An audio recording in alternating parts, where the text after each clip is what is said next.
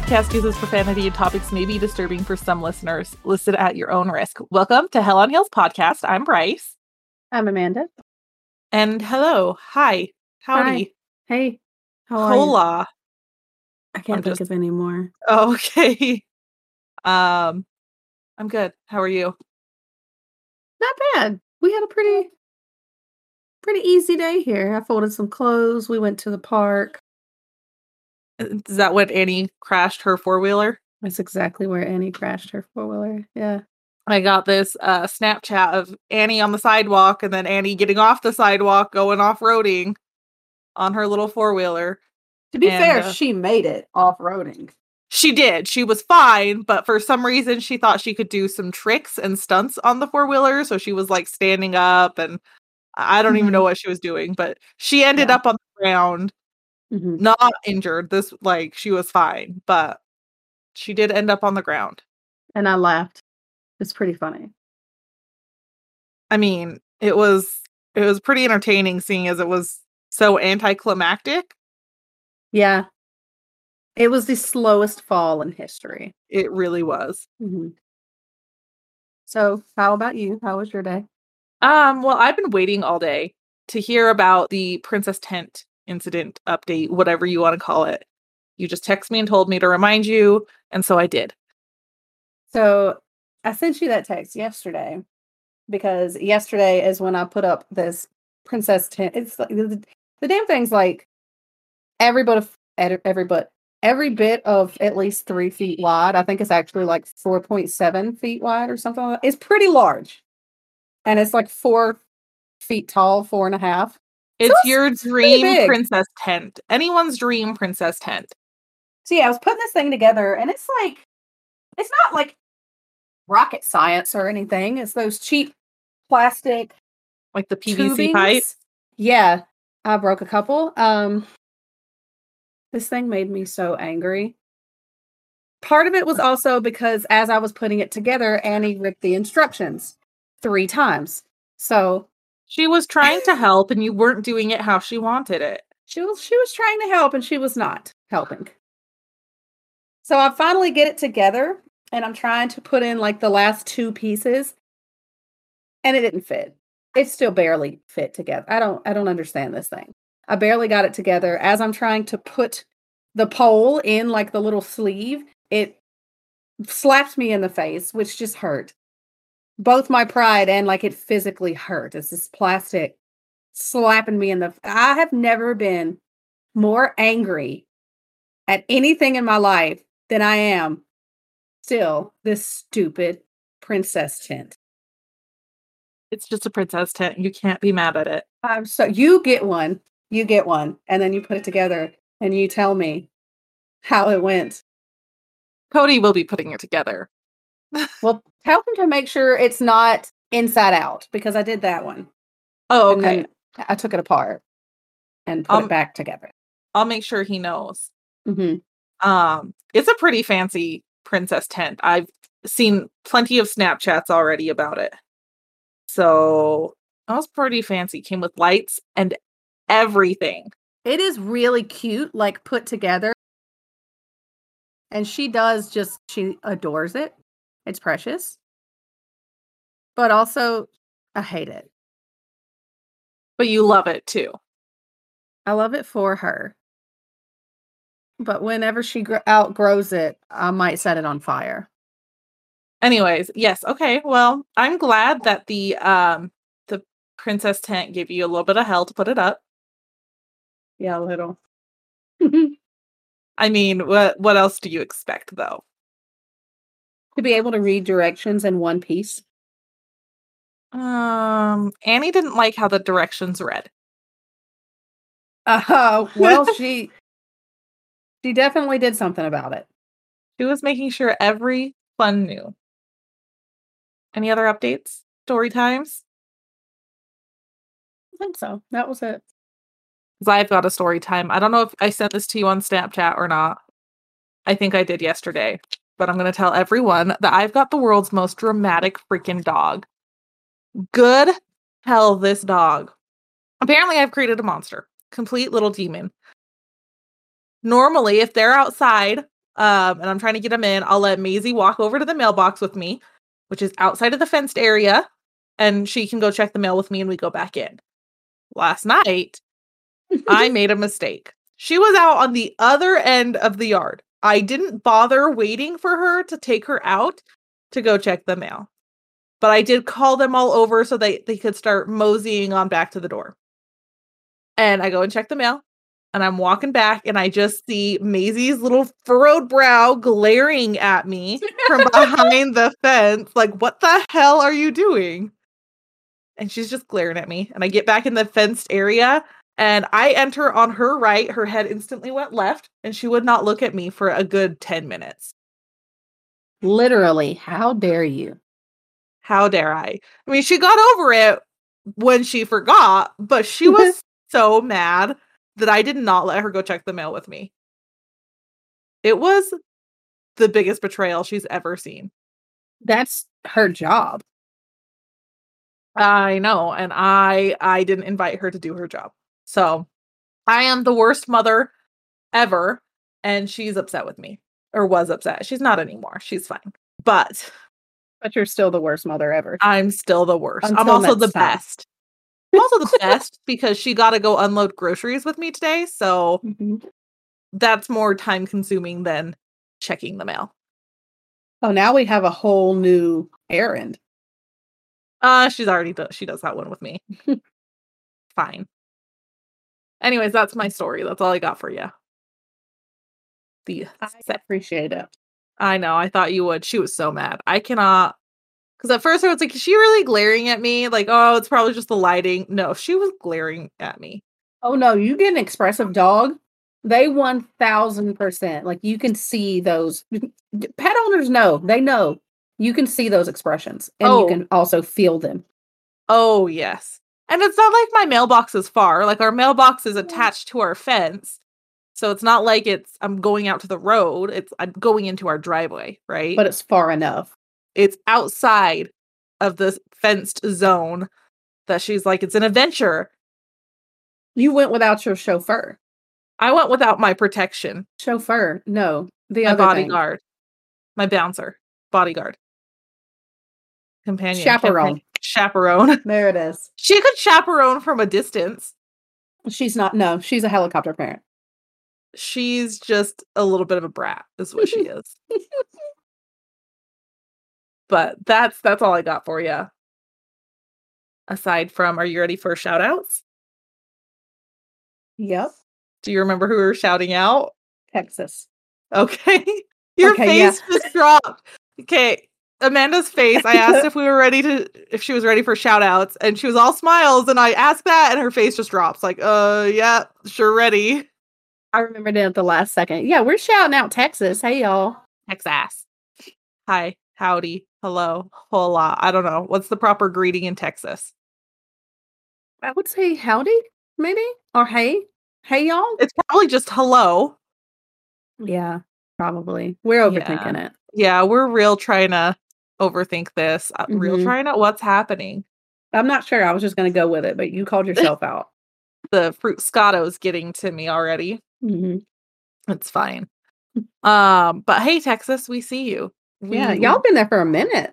Yeah, we just barely realized today that we haven't shouted you guys out. At least Mhm. based off of memory, we haven't shouted you out because someone here still sucks and hasn't gone through and figured out who we have and have not shouted out. Not gonna name names. I got offended, but then I realized you were talking about yourself. I said I wasn't gonna name names. I didn't say any names. Okay. Point being is that um I, I just haven't had time, you know? I'm I'm a busy girl. I've got a pissed off pup because I didn't let her go check the mail with me. And quite frankly, yesterday I just didn't want to do it. So there. There you have it. There you have it. Maybe I'll do it next time, maybe I won't. We'll see. Can we bet? Can we place bets? No, because I bet I won't. well, that's what I was gonna bet. So Yeah, no, I bet I won't. I said maybe. It's fine. Anyways, Patreon, that's up and going. We do have our different levels of support on our Patreon, uh, the lowest being a $3 a month or the highest at $10 a month. Um, currently, Amanda is working on releasing a Patreon special of the Goose Game that we finished. So you'll actually get that in multiple parts. How we finished, it was because it was the best game in the entire world. It was wonderful. Who doesn't want to run around being geese honking at people? Lamos. Like, come on now. hmm Um, and then we also are working on some other things for our patrons as well right now. So you should see more updates about that coming.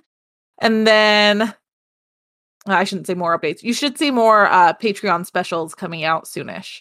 And then we also have all of our Instagram, Facebook, Twitter, Discord, all of that's up and going. So our Discord link is posted in all of the Twitter, Instagram, Facebook things. Everything except for Twitter is Hell on Heels podcast. Twitter is Hell on Heels pod.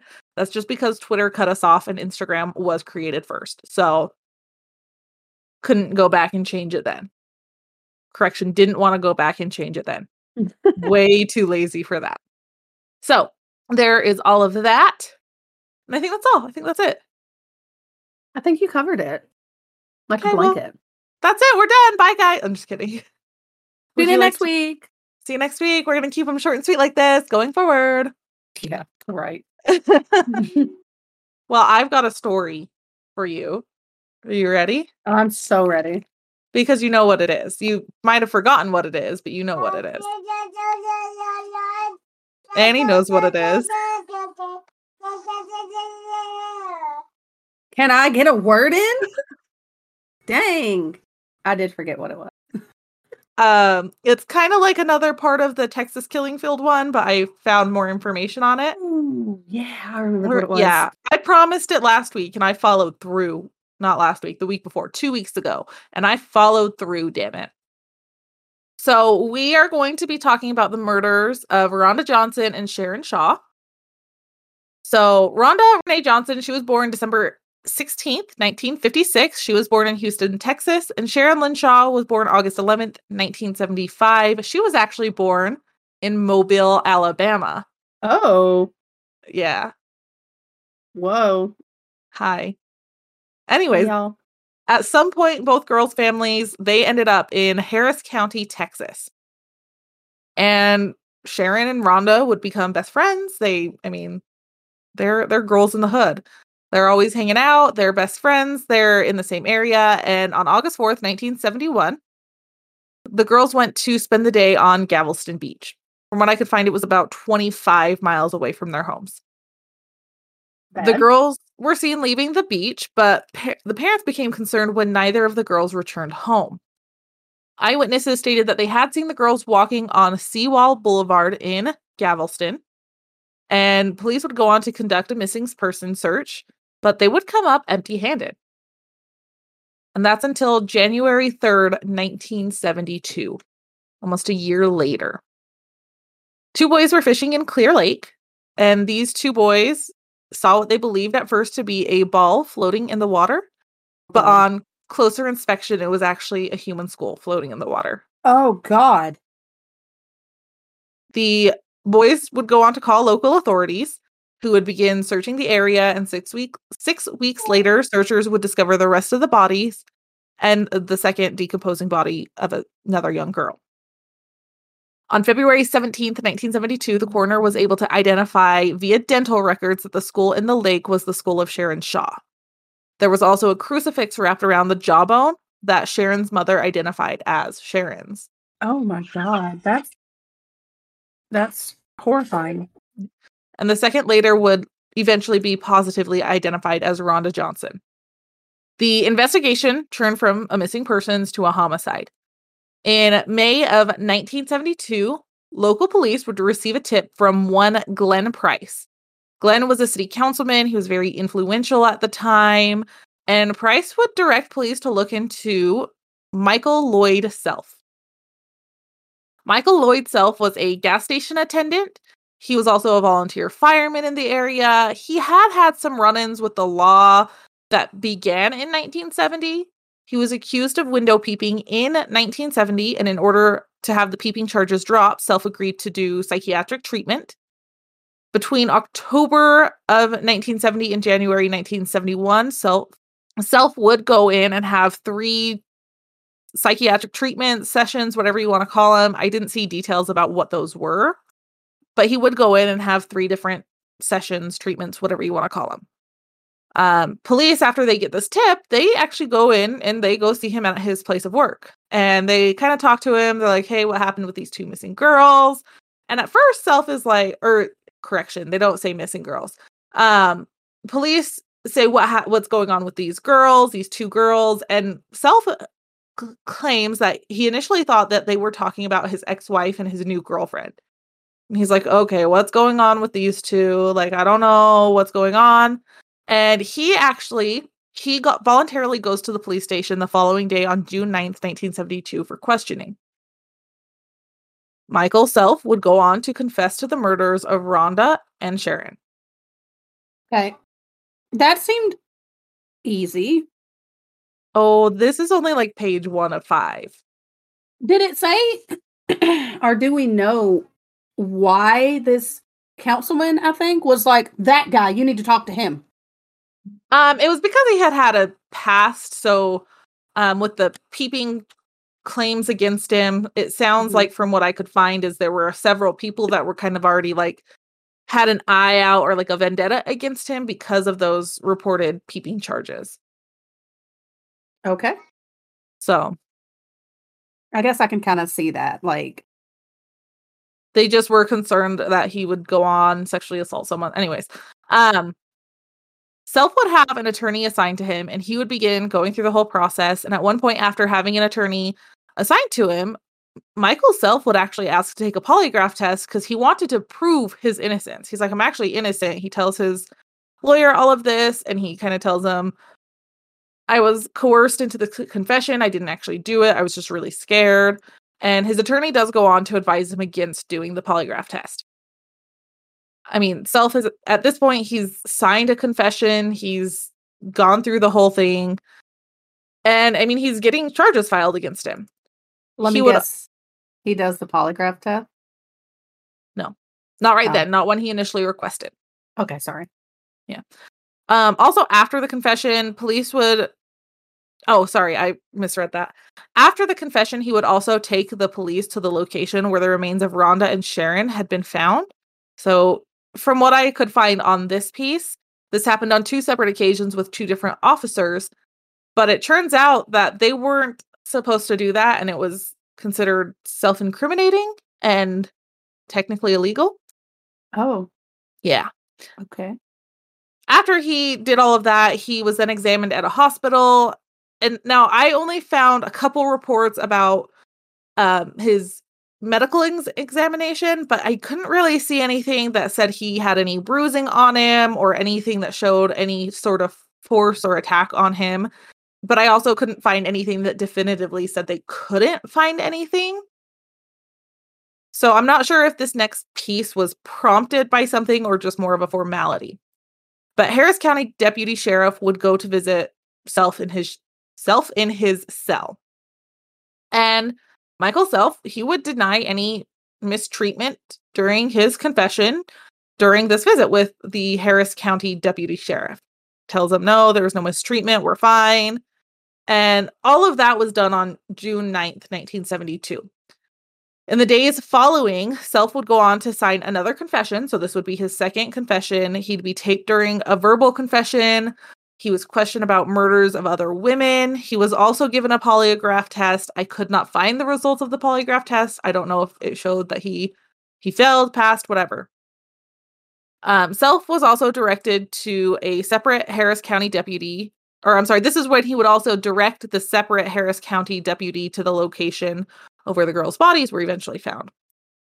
Now, his confessions, there were several discrepancies. Self had stated that he dumped the bodies in El Lago, and this was over 20 miles away from the marsh where the girls' bodies were actually found. Is this like a different lake? Uh, Like, different is just there- city area. Is there any way that they could have like floated or ended up It's there? marshland. I mean, it's not. Oh, so no. Yeah. Hmm.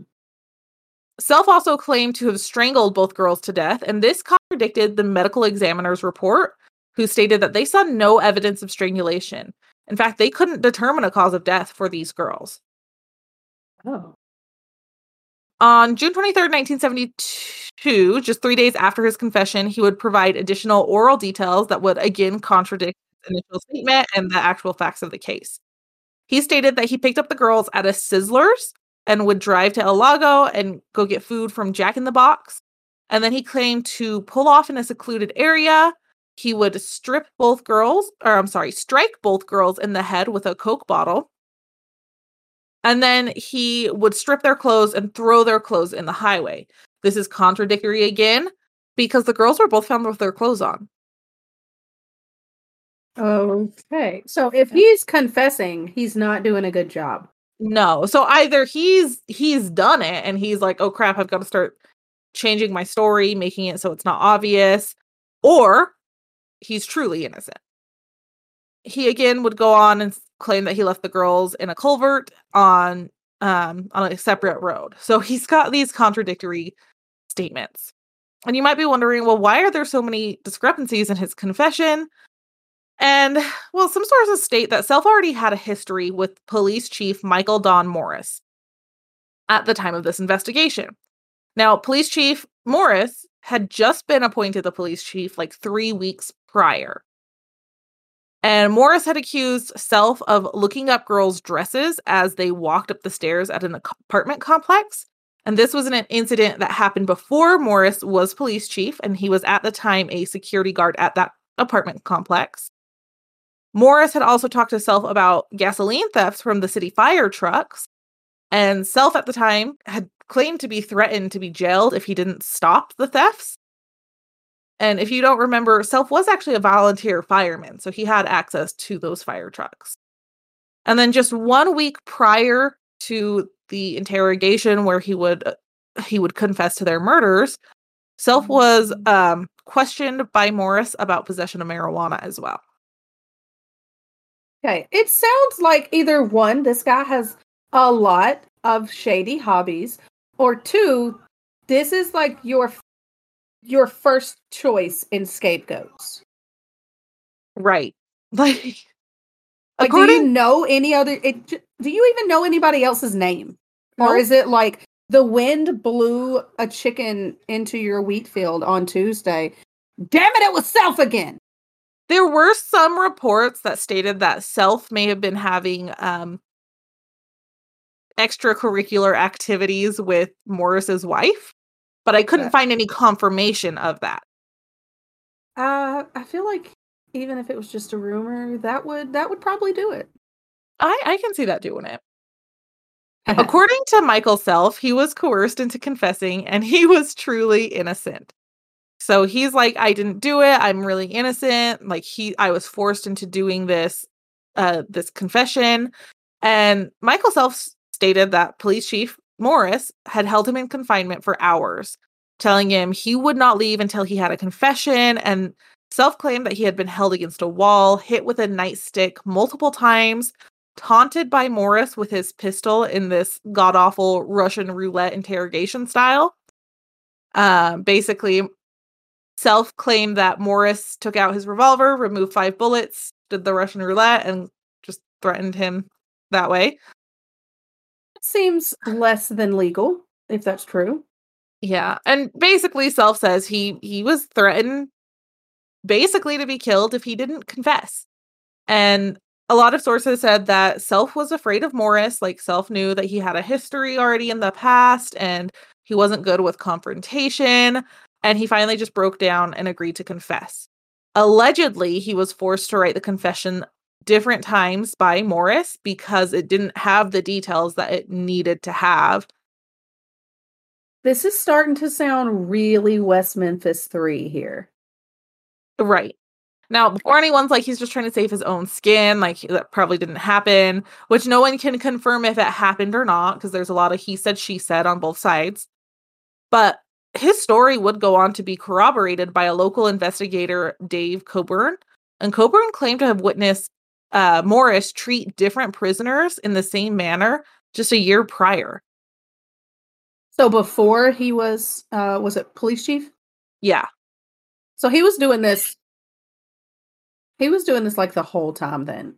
Like if you were doing it if you were doing it before, I doubt you're going to stop once you get to be where you want to be. Right.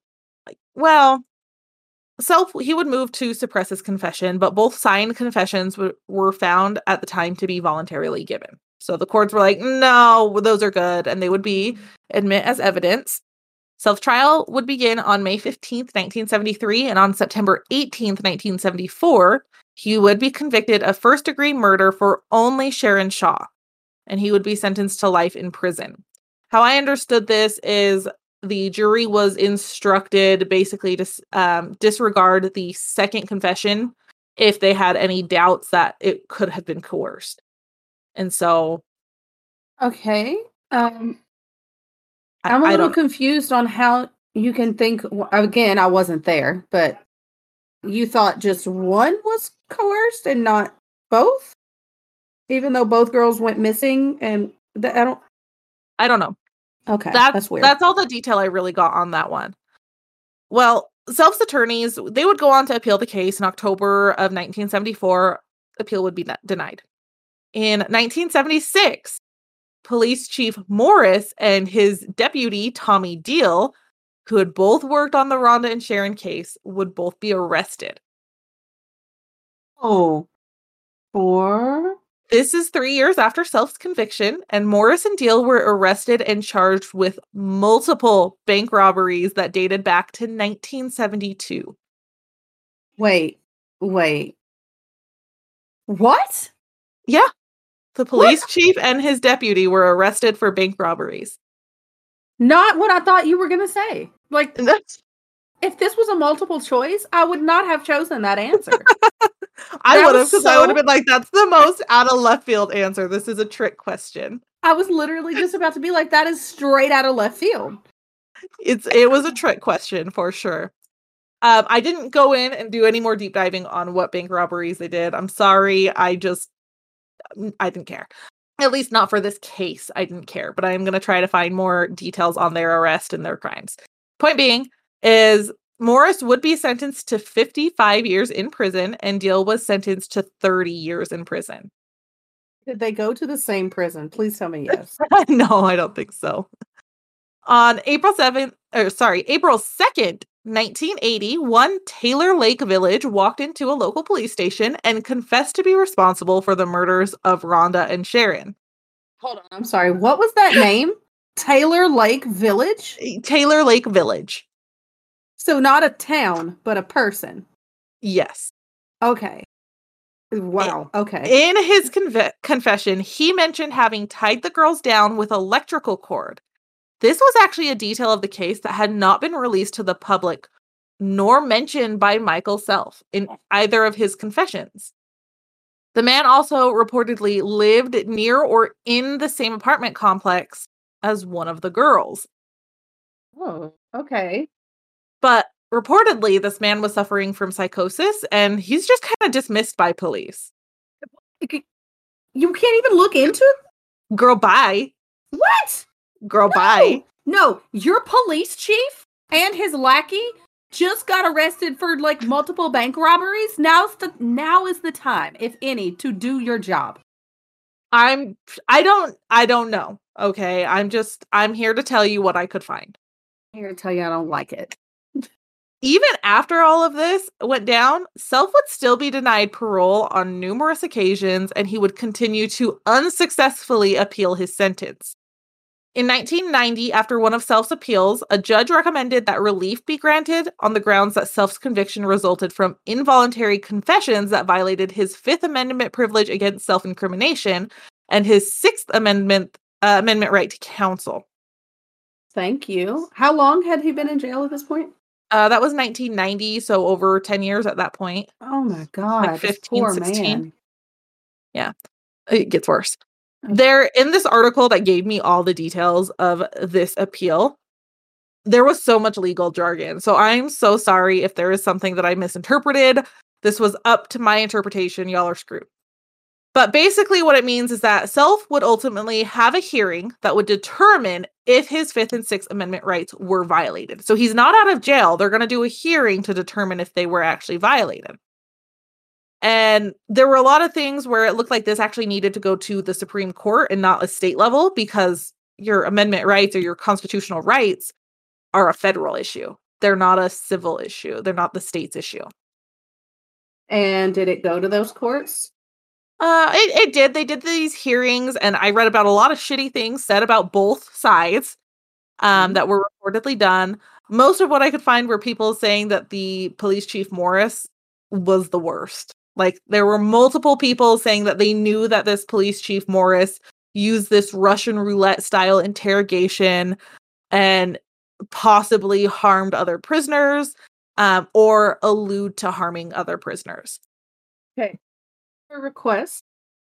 Can and this is not just me and you, this is everybody. Can we stop calling it interrogation? Because that's not an interrogation. that is that is mental torture. It it is. It is a psychological warfare, basically. Yes. Yeah, I agreed. Um, when I'm saying interrogation, there's quotations around it. Okay, so that's what we'll stick with for the remainder of this story. If you hear the word interrogation, quotations. Okay, It's doo doo. yeah. So there were just so many inconsistent reports that it was so hard to follow. Because I read like the testimonies of different people, and everything was just so inconsistent. There were some reports that stated that Michael Self was left alone with Police Chief Morris, and then there were other reports that no, he wasn't. And then there were reports that these officers turned their backs on it while it was happening, and then there's reports that no, they weren't. They weren't even in the room. Like it was just so much back and forth. Some reports stated that Morris was violent. Others stated that, I mean, the ones calling Morris were violent. Like there was a lot of like, no, you're the violent one. No, you're the violent one. No, you're the one. It was just so much back and forth. This is just messy. There, there was just so much he said, she said at this point. Like this whole thing. Tommy Deal, who at the time was in prison, would write a statement that none of Self's claims were true and that there was no coercion. And they did take this into their final judgment. Um, Morris would also state that at no time was there any forced co- confession. Like this was not, didn't happen. There was one officer, or I think it might have been multiple, that cited that they had seen Self before the confession and th- like towards the beginning of the in- interrogation. And Michael Self was relaxed and fine, totally laid back, laissez faire. And an hour or so later, after that officer came back, Self was clearly shaken and scared and very stressed. So, like, they just noted that his demeanor had very, very significantly changed. Ultimately, these findings would go on to find that there was no coercion in the confession at that time. Oh, is that because the two men accused of coercing him just had so much to say about it? Stupid. I, I, I don't know. I just I don't understand why they were allowed to write letters or whatever from jail. I, I don't know. This is this is making me angry. Was that your goal today? No, I told you I was going to do this. I know. On September 22nd, 1992, a written petition to uh, a written petition to appeal the case was submit, and this appeal referenced coercion in his confession was made. There is an excerpt from his appeal, um, and that expert says excerpt says the district court acknowledged that the state court had twice found that no force or threats were used against self to obtain his June 9th confession. Nevertheless, it found that the confession was so obtained and not freely given. Despite Miranda warnings having been given, this finding is influenced by its early unwarranted sua sponte illegal arrest ruling, as well as by credibly uh sorry, as well as by credibility choices contrary to those made by the state trial judge who had an opportunity to observe the witness's demeanor and whose province included weighing conflicting testimony. So, I mean, this they're like, listen, they've we know that there's two times already that that's found that this was not coerced, but it also was not voluntarily given. Like this was not like a oh yeah, I totally murdered. It was like kind of forced out. Okay. I was I was kind of confused on what that meant until you explained it. Yeah. So he wasn't like they're saying they didn't find that he was beaten into giving a confession, but his Miranda rights maybe weren't understood. He had waived a lawyer. In one of the articles I saw, it actually said that he had waived his right to a lawyer the week prior when he was being questioned for marijuana. And then that they're saying that that they use that to carry over during this confession. I feel Or- like that's not how that works. It's not, and I couldn't find any anywhere to validate that. So okay. so that's why it wasn't initially in there. But anyways, that that's basically what they're saying is it wasn't voluntarily given. He felt forced into giving it whether they physically forced him or not. And Self was refused a new trial by the Supreme Court in 1993 and this would ultimately exhaust all of his appeals. Oh my god. In 1998, Edward Harold Bell would also confess to the murders of Rhonda and Sharon, but would never be charged for the murders. And Self would die of cancer in 2000 while still in prison. Oh my god.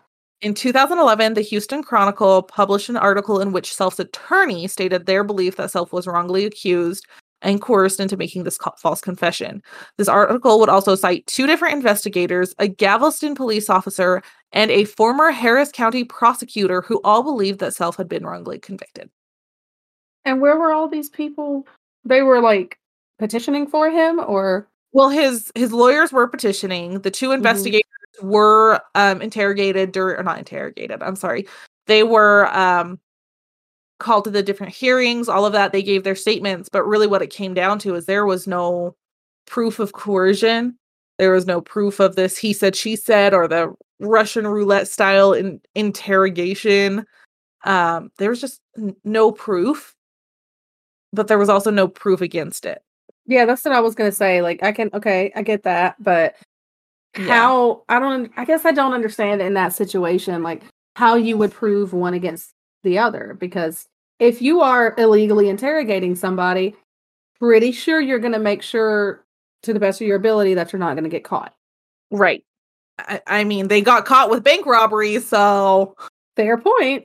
and I don't know. I feel like that should have been taken into account during with their statements because I feel like bank robbery is a pretty big crime. Like no one just goes in and robs a bank and it's all ooh, you know. no, I'm- like I completely agree with you. Like if they were to call this person in court, like pretty sure that's not the character witness you're going for here. right. So I I agree with you that that should uh invalidate some of their credibility on this.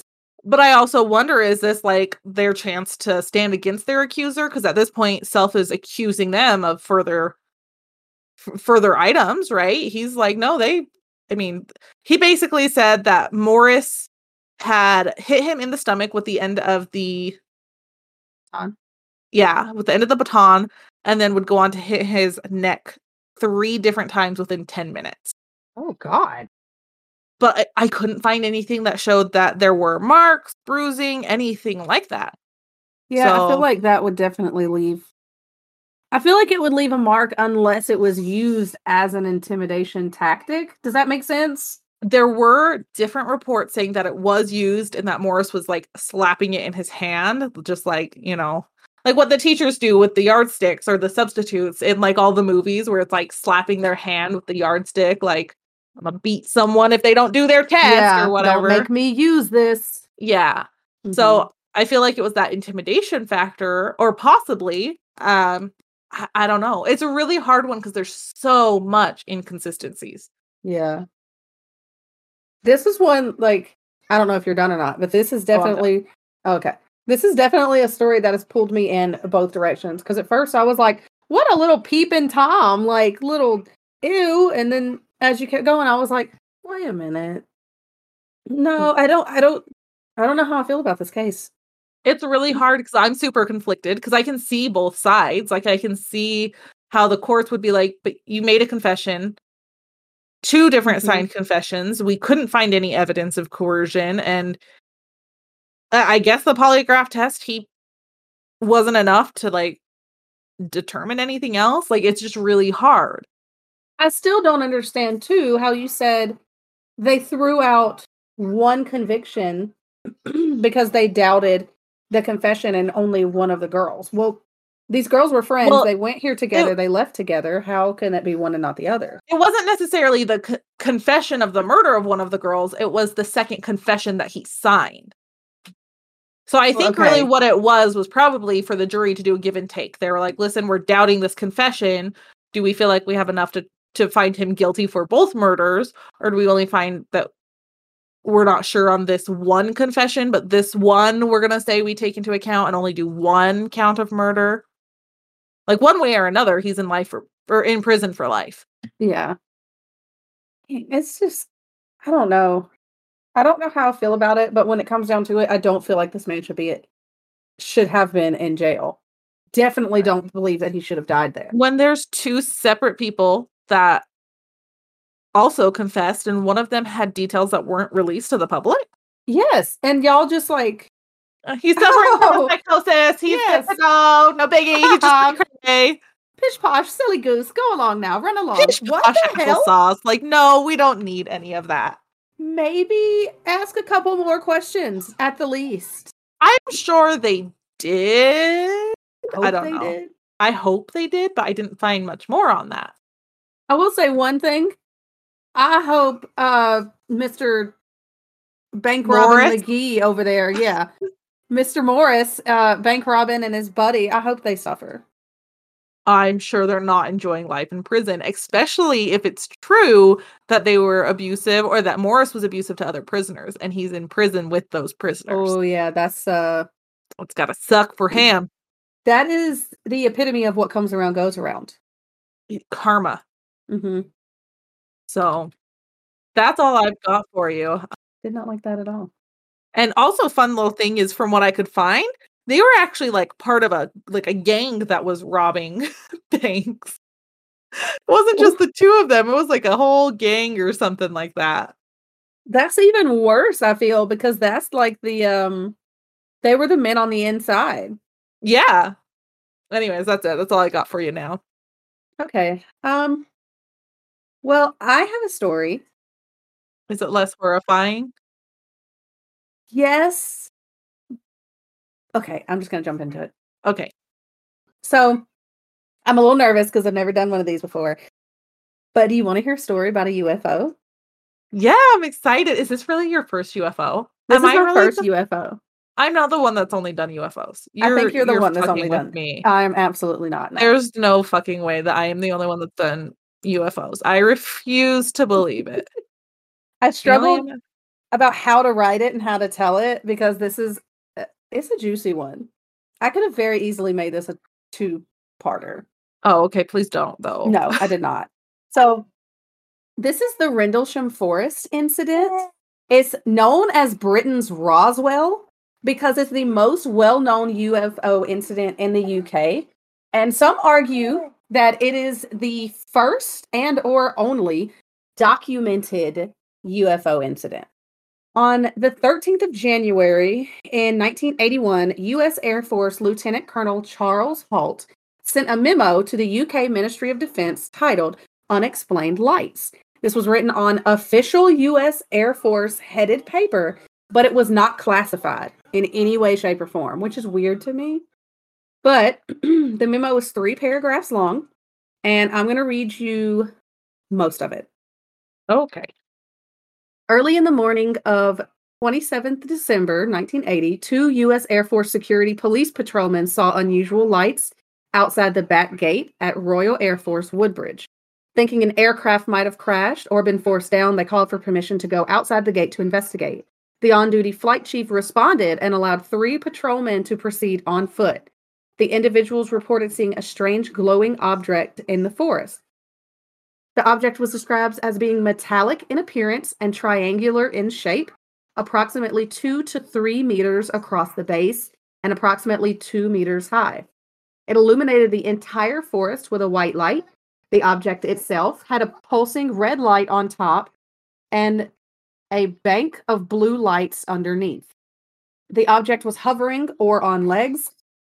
As the patrolmen approached the object, it maneuvered through the trees and disappeared. At this time, the animals on a nearby farm went into a frenzy. The object was briefly sighted approximately an hour later near the back gate. The second paragraph is really technical, so I'll summarize it. Okay. It goes on to tell that the next day they went back out, they found three marks in the ground, one and a half inches deep and seven inches in diameter, where the object had been sighted on the ground. And they said that it made a triangle shape between these three marks.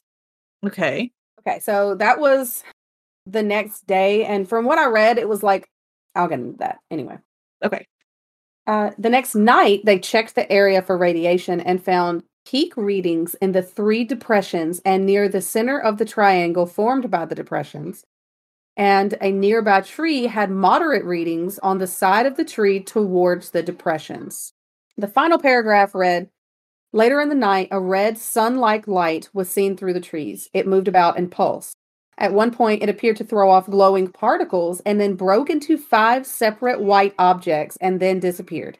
Immediately thereafter, three star like objects were noticed in the sky two objects to the north and one to the south, all of which were about 10 degrees off the horizon.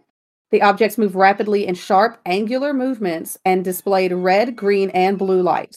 The object to the north appeared to be elliptical through an 8 to 12 power lens. They then turned to full circles. The object to the north remained in the sky for about an hour or more.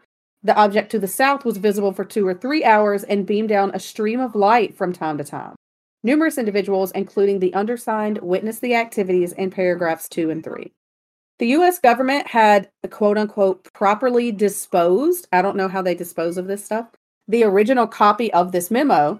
But when Citizens Against UFO Secrecy, or CAUS, CAUS, kept pressuring them to release it, the British Minister, Ministry of Defense and the Royal Air Force released their copy to the US government, who in turn released it to the public.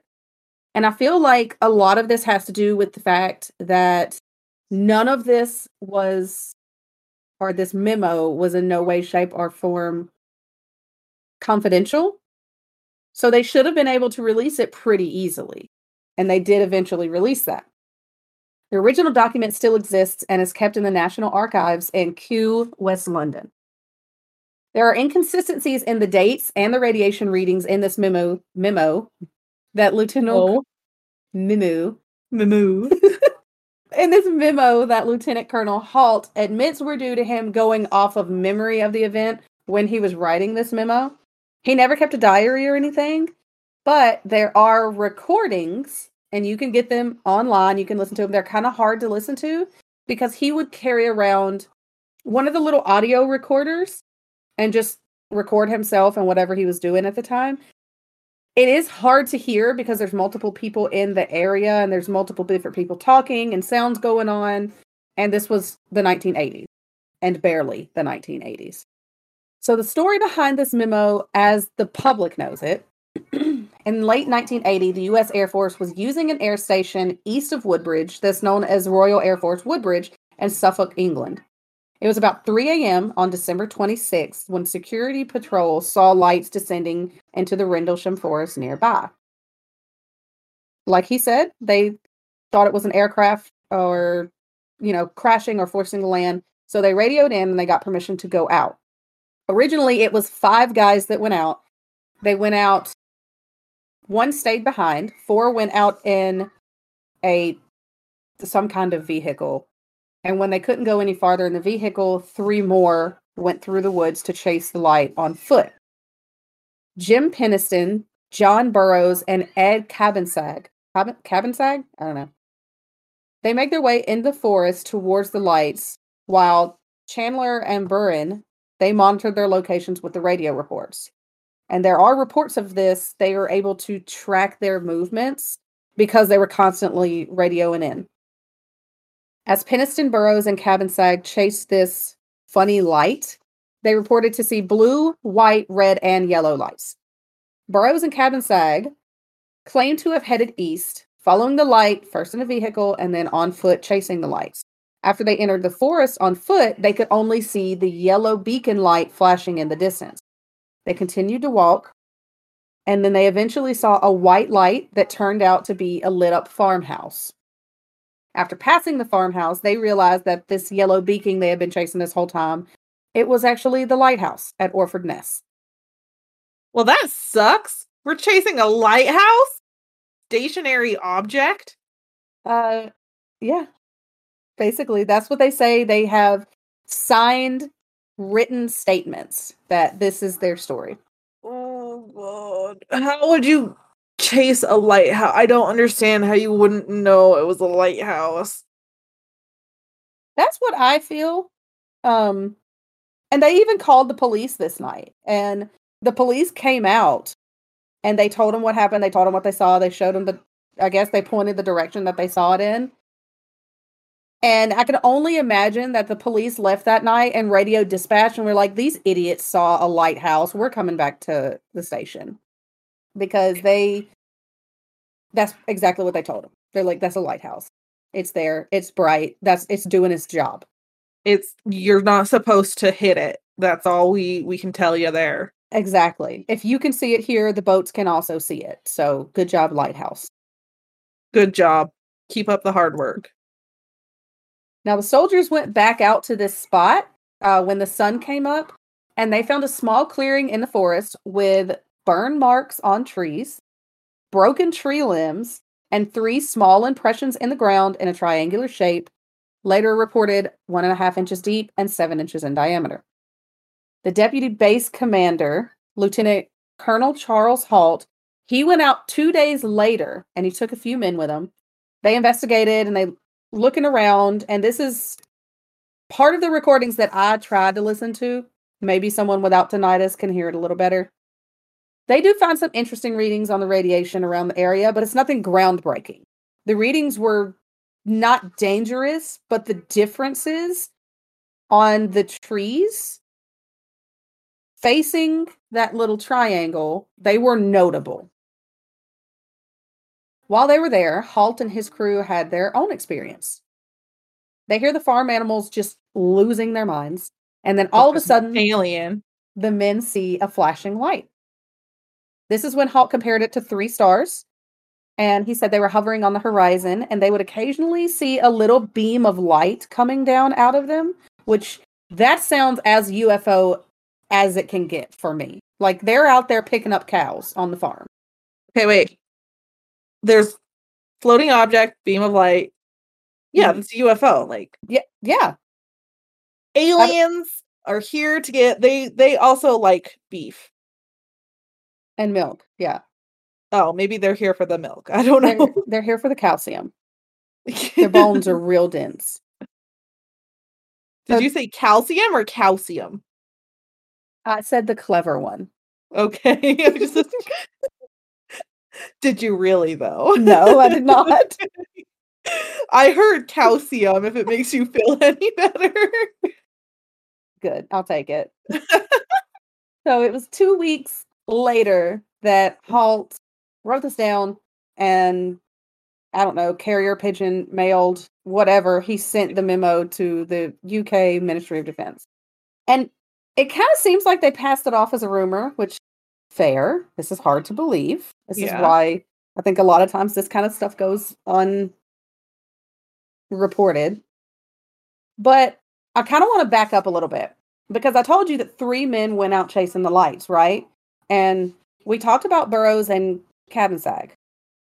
But I didn't tell you about Sergeant Jim Penniston. He was the third person in that group, and he has a completely different story of what happened that night. He saw these strange lights. He saw a large yellow glowing light above the trees, a red light blinking on and off for five to ten sec what five to ten second interview intervals. Jeez, and are you I'm, okay? I'm not sure.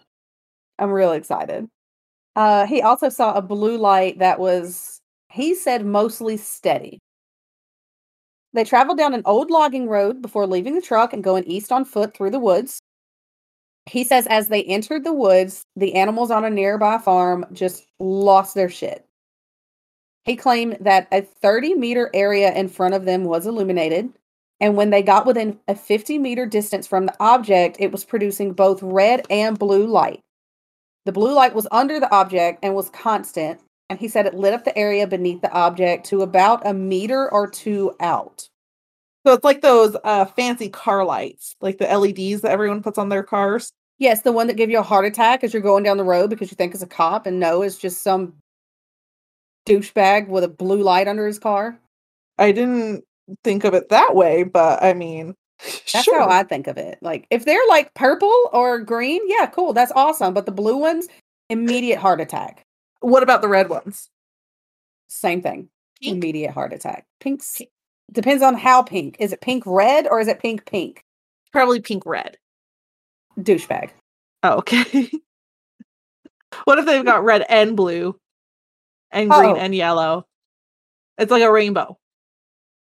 Is it all at once or does it uh, it like go between? cycles through all of them. Nope, still a douche. Just less of a douche. Okay.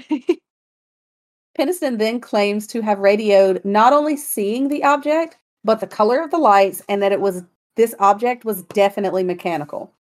He said, as they went after it, it took off in a zigzagged motion through the trees. And he said that when they went back to the vehicle, they also saw a blue streaking light that only lasted a few seconds. It's been argued that this was all baloney. Penniston was the only one who never signed or dated his witness statements. So we're not really sure of when these were turned in. turned in. I love that you say turned in. What do you do with witness statements? Reported? Well, I just, just- imagine that Halt is like, I need this on my desk by Monday. And he's like, okay, fine. And then he eventually turned it in like the next Thursday or something. Oh, well, it just it sounds like they're saying like it sounds like a we're back to the teacher with that yardstick. Like if your assignments are not turned in by Monday at 9, you don't get a grade. You don't get dessert. And it's also 50 push ups. Is that a lot of push ups for And you? no no 200. cookies either. No cookies. Well, they say No. drop and give me 20, right? Yeah, but is that a punishment or is that just Tuesday? That feels like a that feels like both. Like for the a- army, I feel like 20 push-ups, you should be able to like knock that out, right? I yeah, but I also feel like they do that multiple times a day. yeah, so it wouldn't really be a punishment unless it was like 200. I don't know. Are you in the Army- military? Let us know. Yeah. What's the punish push up punishment protocol? Uh, The triple P. what is Penniston's push-up punishment protocol? the quadruple P. I'm so glad we have covers on our mics, or we would just be putting all over the place. Okay, so there are other reasons that people doubt uh, this guy. Years later, Penniston comes out, and now he has a notebook that he claims he used to document this experience. He also claims that, along with John Burroughs and Ed Cabansag, they investigated a downed aircraft that day slash night. I think it was night, that early morning. Penniston claims to have examined it for 45 minutes and even touched, along with sketches. What? Yes, I'm sorry. He claims to have even touched it and sketched hieroglyphic inscriptions that he said were engraved on the sides of the machine. I want to see these inscriptions. Well, in 1996, he had an interview with Omni Magazine, and Penniston said that the object was sitting in a clearing when he approached it. Of course. He says, and this quote, I had my notebook and camera while I was out there, so I began taking notes. This is That's what I wrote. Triangular in shape, the top portion is producing mainly white light, which encompasses most of the upper section of the craft. A small amount of white light peers out of the bottom. At the left side, center is a bluish light, and on the other side, red. This light seems to be molded as part of the exterior of the structure, smooth, slowly fading into the rest of the outside of the structure, gradually molding into the fabric of the craft. Now, this notebook is really heavily doubted uh, for more than one reason. Has anyone ever seen it? Oh, yes, we've Oh. seen it. I don't know if he has let other people hold it, but in this interview, and I mean, obviously through pictures of the interview, you can see like there's pictures and video of him holding the book. It looks like the camera's like over his shoulder. Mhm. Now, the dates written in this book do not match the dates we have on official documents. Uh, and when asked why these dates differed, he said that his dates were the actual time and dates that the incident happened. Because everyone else is wrong. That's kind of what it felt like. Uh, the book is also dated with civilian times instead of military, aviation, or emergency personnel times, which most of the time we know they use the uh, 24 hour time. Yeah, the military. hmm Uh, at the time of the incident, Penniston was all of those things. He was military, aviation, and emergency personnel. So it kind of feels like at like I know people who were in the army who still use 24 hour times just out of habit that they've never broken. Yeah. So it's weird to me that you would use a 12 hour format. Yeah, I can see that being weird if he was military. His colleague, John Burroughs, said that Penniston was not keeping a notebook that night. And he even went further, claiming that Penniston did not have time to make any sketches in a notebook while this was going on. And he did not walk around any kind of spacecraft for 45 minutes. Yeah, because he would have been abducted if he had. More than likely, yeah. Like you're you're walking towards a UFO with a blue light underneath it, sir. Everybody knows what that blue light does. It, It- leads you to Probe Town. Beams you up, Scotty. Yes. Thank you. Other witnesses claim to not have seen an aircraft that night, but only the lights that they eventually realized belonged to a lighthouse in witness statements collected afterwards. Richard Bertolino is reported to have sat next to Penniston as they left the area and returned to base. Bertolino was interviewed by the Earth Files podcast in 2009, and he recalled that Penniston pulled out the notebook and he diagrammed what he saw out there. He said that it was kind of diamond shaped with tripod legs. But during this interview, Bertolino doesn't say that he had seen any pre existing notes or sketches in the book. Now, from what I could tell, he was not asked if there were any, but from his account, it sounded like Penniston just pulled out this empty notebook and started drawing a UFO. Hmm. So we don't really know when the rest of these notes came in to this notebook. When he thought of them after having been probed, obviously, because he entered a spaceship. There was another part that I I don't think I added it in here. Oh, yeah, I did. Okay, I'll wait. So, Colonel Ted Conrad, the base commander and the boss of Lieutenant Colonel Halt, interviewed Penniston a day or two after the incident happened. In 2010, Colonel Conrad said that Penniston reported that he and Burroughs moved through the trees towards an unknown light, which disappeared behind a low rise in the direction of a farmhouse. Penniston said he didn't get close enough for a detailed look, and he never mentioned a notebook or an encounter. This is according to Colonel Conrad, who they did investigate this incident. The government did officially. And from what I could tell, they just, it was a lighthouse. Nothing ever came of this. They're like, guys, it's seriously just a lighthouse. It's What's the a- big deal? Yes, it's just a lighthouse. Everybody calm your shit. Calm your tatas. Now, this is consistent with Penniston's witness statement, in which he said he never got closer than 50 meters, and he even said that over the radio. In December of 2010, Penniston came out again and claimed that a day or two after witnessing the craft, he telepathically received information that ended up being multiple pages of binary digits that he wrote down in his notebook, and that's why the dates differ. That doesn't make sense still. Just tell me what the man said. I I think the man's having a mental break. he said um that this happened a couple days later and that's why he initially mixed up the dates on when everything happened Oh, now the dates are mixed up and not the correct dates. uh-huh yes i found sources that yeah he contradicts himself a lot Okay. oh speaking of contradicting himself he also changed his story on where he encountered the craft instead of his original claim on seeing it near the east gate on the western side of the forest. He now claims that it happened on the eastern side of the forest but farther south than where colonel Halt found the triangle indigens so enough about them. We're going to move on to vince thurkettle You're adding another name in. I don't Uh-huh. really appreciate it. Well, Vince Thurkettle, he- I mean, okay, first of all, that's a hell of a name. I like it. He was a forestry worker and he lived and worked in the forest at the time this supposed UFO was seen.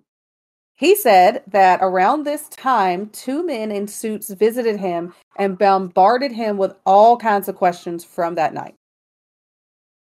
He said that he was initially confused, but they were there to get a report on some red lights in the forest. And they were just fo- trying to follow up on this. They wanted to know if he had left that house that left his house that night and he said that they were very politely but firmly asking him questions. They asked him about 20. And then eventually said, "Okay, well fair enough. There's probably nothing in it." And then they just left. He thought they were reporters. So for the next couple days, he bought the newspaper trying to find out like what they were looking for. Never saw a story on it. Thurkettle does not buy into this UFO thing. The photo is of Thurkettle during an interview with BBC TV's Breakfast Time. Breakfast Time. I'm sorry, BBC TV's Breakfast Time. The interview and the photo were from 1983, and they conducted the interview in the area that the UFO was seen, where the indentions are on the ground, the clearing in the forest. This is where they were. And you can see that red light in the background. That's the lighthouse. Wait, what red light? You see a little glowing red orb off to Oh, okay. yeah. Thurkettle. Thurkettle? Is that right? Third kettle. Yes, Thurkettle. Okay. Thurkettle believes the man, the men who came to see him were reporters tipped off from the soldiers that night. And when he was asked about the clearing in the forest, he says that it is an absolutely normal glade in the forest with three rabbit scrapes, and they're all carefully marked. What's a rabbit scrape? It's basically where rabbits just dig in the ground. They do it. They do it for anything, really. Like they do it for fun. I don't know. Rabbits just dig. Digging They don't- is not fun, but it's fine. Eh, you tell your dogs that. No, I'll tell freaking Maisie that, the little shithead. They're all carefully marked that happen to be roughly in a triangle. He also said that it was a completely natural glade. They've said things like, but there were broken branches. And he said, Thurkettle says, well, the forest is full of broken branches, which is like saucy. Okay. And then he says they saw burn I mean, marks. he's not. He's like, don't be stupid. There's broken branches everywhere. It's a forest. What do you expect? A perfect tree every mm-hmm. 10, 10 inches? What? What? It's a forest. Well, remember the burn marks? He's got an answer for that too. Oh, okay. Let's hear him. He said, they said obviously there was heat radiating on the spacecraft, out from the spacecraft, and it burnt these trees. But it wasn't. It was one of the Rangers, Bill Briggs, with an axe. Wait, so that explains the burn marks? Apparently, according But to how does Thurkettle, How does an axe explain burn marks? I'm not really sure. I don't Was- know. we would have to ask Bill Briggs. fire. Maybe the axe was on fire. Like, you know, like the fancy swords that are on fire and like all the cartoon stuff. So Bill flaming axe. Briggs went out to this glade in the forest. There was three rabbits digging in a triangle, and Bill Briggs is slinging a flaming axe, not slicing, but just smacking it oh, against the trees. Slinging it everywhere. He's just, it's like a party trick. The UK is a magical place. That's all Can I'm we, saying. can we come? Like, can we visit? oh, absolutely. I want to see this party trick in live action. Oh, no, even Well, better. we- Wait, hold on. He was doing the people like throw around fire all the time for entertainment now. Maybe he was just practicing. the fire jug- jugglers. I think they eat it and they juggle it, right? Well, they fling it all over. Yeah. Well, some people eat it. Some Yeah, people I'm juggle not- it. What some- if they juggle it into someone's mouth? Oh, That's the burn marks on the trees. So they were practicing for their upcoming performance. Yeah. And he just threw Bill Briggs right up under the bus. Like Yeah. he's supposed to be working doing forestry things, but he's not. He's practicing his flaming juggling fire axes. There's clearly no UFOs in this story. Absolutely not. It's a perfectly normal glade. So when the US government finally released this memo to the public in 1983, the media ate it with a spoon. It was plastered on headlines. There were books and articles written, TV shows were filmed. Rendlesham Forest became the UFO capital of the UK.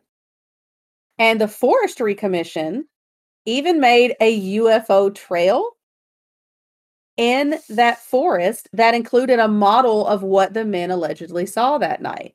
I was gonna ask, is that just like what they saw? Is that Mhm. where they allegedly saw it too? Yes. Okay, so we have to go visit. Yes, we can go on the UFO trail that I'm sure Thurkettle, that's probably when he retired. When they came out and they're like, we're making this trail. He's like, this is bullshit. Bill Briggs, you ruined the forest.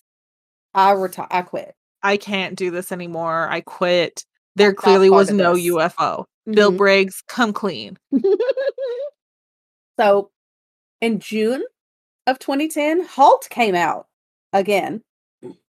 And he signed a notarized state a notarized statement that included this paragraph. I believe the objects that I saw at close quarter were extraterrestrial in origin and that the security services of both the United States and the United Kingdom have attempted, both then and now, to subvert the significance of what occurred at Rendlesham Forest and Royal Air Force Bentwaters by the use of well practiced methods of disinformation, which is a really fancy way of saying, This is bullshit. I know what I saw. The government's covering it up. They've all kerbobbled everyone. And Uh, now we don't know what's true. You remember I mentioned Colonel Ted Conrad earlier, Mr. Bossman? Vaguely, yeah. He was the base commander for not only Woodbridge, but also Bentwaters. And Bentwaters is like, it's a base nearby that was also being borrowed or whatever military term I should probably use by the US government at that time. Loaned. Sure. They were they were on holiday at these Okay. bases. Um he was asked for his comment on Halt's statement. And he said, Colonel Halt can believe as he wishes. I've already disputed to some degree what he reported. However, he should be ashamed and embarrassed by his allegation that his country and England both conspired to deceive their citizens over this issue. He knows better. First of all, humans can't handle aliens right now. Can you imagine if an alien just came on TV and was like, and everyone's like, that means that aliens are real? And people would lose their goddamn minds. Yes. He could have been on there. He could have came on TV and been like, "Excuse me, what channel is Dr. Phil on?" And Americans, Americans, I mean, yes, but people The of the world. world are going to be like, "Oh my god, they're coming for our money." Everybody panic. Set the house on There's fire. There's gonna be riots. It's we as a human species cannot handle aliens. No. We Like, we- cannot fathom having to share this world with anybody else. We cannot fathom having to share this universe with anybody No. else. We already hate sharing with each other. Sharing other is people- not caring. other people that are smarter than us get out and shut the door behind No. you. No, go bye. There's no way. Absolutely not. No. Point being is that of course, of course the UK and US would be like, nope, no, don't don't fucking tell the citizens. Can you just let's talk about what's going to happen when they know about aliens Mhm. and time travel and teleportation. Like it- we, we can't let them freaking No. know. Stop it, Bill. You're going to take the heat for this. Mhm. and I will say too, like Colonel Ted Conrad, okay, he was retired at the time of this comment, but hi, me over here, uh, never been part of the military because I don't do well being told what to do. Um, I'm pretty sure once you're sworn to secrecy, that's forever. You're sworn to secrecy. Yeah. Yeah. So you have to say that, Ted Conrad. How do I know he's not part of this cover up? And he's pissed at Halt because Halt's over here like, I know what I saw. And Conrad's like, no. Conrad's like, I swore an oath of secrecy. Mhm. I am not breaking that oath. Unlike some people over here, halt. Thanks, halt. Shut I'm your Team face. Halt. I mean, I'm Team Halt too because why not? But also, like, there, I, I don't believe that there's any way we are alone in this universe. There's no way we're just the glitch that has is on a planet that can support life and we're the only ones. There's no way. I agree. There no. I there's yeah, no. Everything you just said. I keep wanting to say it, but you already said it. So no, I agree with Bryce. There's no way we're alone. And I feel like a government cover up. Oh my. What? What? That never happens. We know everything. They tell us they care about us. Well, no, I'm not saying they don't care about us because I, I think what it really comes down to is just the human race cannot handle that big of a freaking shakeup. I don't know what I would do. You could tell me if you provided me proof that aliens are real, I would go out right now and rob a bank and then I would be in jail with what's his face? Morris? Morris and Yeah. Deal. Yeah. I mean, I you would would be be like- with them, but Yeah. well, I mean, true. if they're coming out as like peaceful, all right, whatever. But people, people would still have a panic. Like, can you imagine, like, just a normal person, like, oh my god, there's aliens, they exist. But then think about like, all right, religions now have to adjust to talk about how those aliens came about, and they have to start figuring out those stories and their backstories the and learning their door. religions.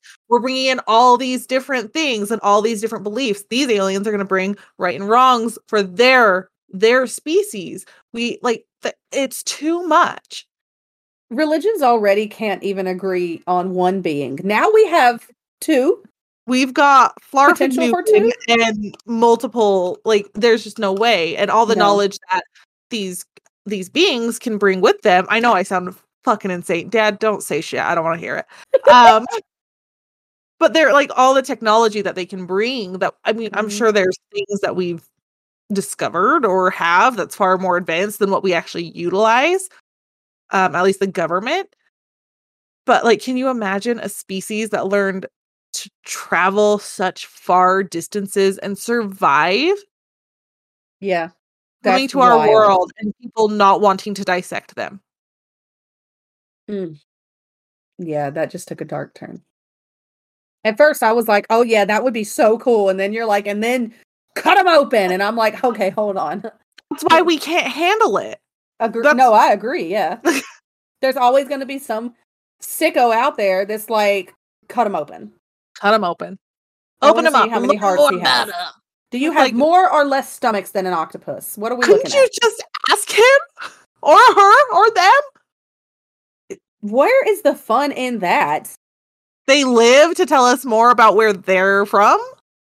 Oh, we don't care about that. We just want your spacecraft. I care about that.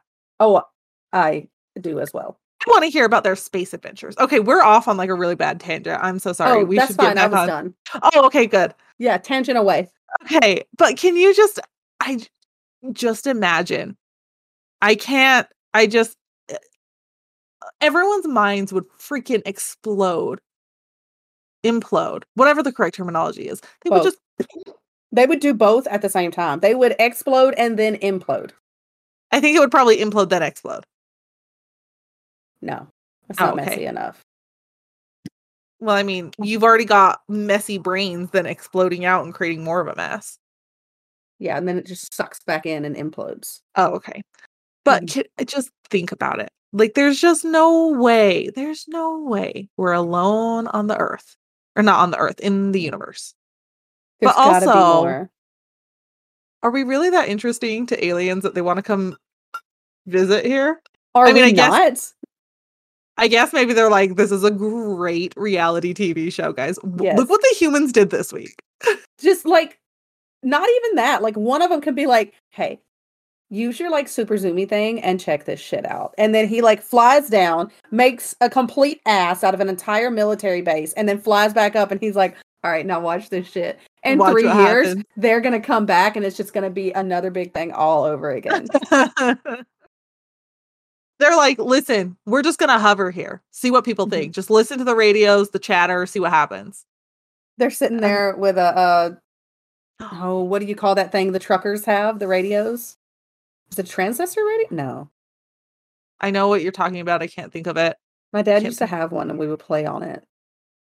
It's fine. Yeah, whatever. Everybody knows what we're talking about and they're screaming it at us right now. It's fine. Yeah, Uh, you can scream it at us via email or message us on wherever later. We don't care. Yeah.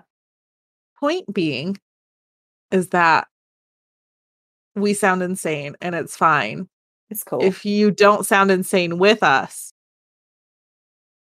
I don't know what to tell you. I just feel like there's a lot of truth to this case. And Penniston kind of came out and at first I feel like, okay, you know, there's he was the only one that was like, this is what actually happened. And I feel like there's truth to that. But then he came out later and then he kept changing his story and he just shed a lot of doubt on this whole thing. But I also feel like maybe that's a lot of that might come from like the backlash he gets from coming out maybe like the stress like we don't know what was happening were people like mocking him was he being kind of tormented that way and it kind of is starting to make him like doubt himself he did a lot of interviews. I'll say that. I know we know that goes both ways. Um, now Halt, Halt seemed pretty. His story seemed to stay pretty much the same. Um, and the last time he came out in 2010, there were a lot of inconsistencies there too, but 30 years had gone by. Right. And I understand mixing up dates and stuff like that too. When you're going from memory dates and freaking Miller Röntgens or whatever it is. Yeah, I went on off on a deep end and looked up all of that stuff. I don't think I could remember temperatures, much less radiation readings. That's why I have Google. I just Google everything. Exactly. What's the radiation read? What was the temperature on did did date? That's the only reason so. I know what a Millerentgen is, and I might be saying that wrong, but probably you didn't Google it though, right? Mm-hmm. I did, but that's one of those words that's like 15 letters long, and I'm like, Milla, what? You got the Milla, and I think that counts. Yeah. Okay, thank you. I think it counts. All right. Well, thank you all for listening to Hell on Heels podcast. To see pictures from this episode, you can follow us on Instagram at Hell on Heels podcast, Twitter, Hell on Heels pod, or Facebook by searching Hell on Heels podcast. You can find all of the links to all of the things on Linktree by typing in Hell on Heels podcast in Linktree. If you want to support us, please like, review, rate, share, and subscribe on your preferred listening platforms. If you want to take your support one step further so we can create more content for you, you can do- donate through Patreon, where we're working to release specials for our patron patrons. If you have your own true crime or paranormal story suggestions or words of encouragement, please email us at hellonheelspodcast at gmail.com. Thank you all so much for listening. Be sure to tell or force your friends to listen with you. This has been Hell on Heels Podcast. Bye. Bye.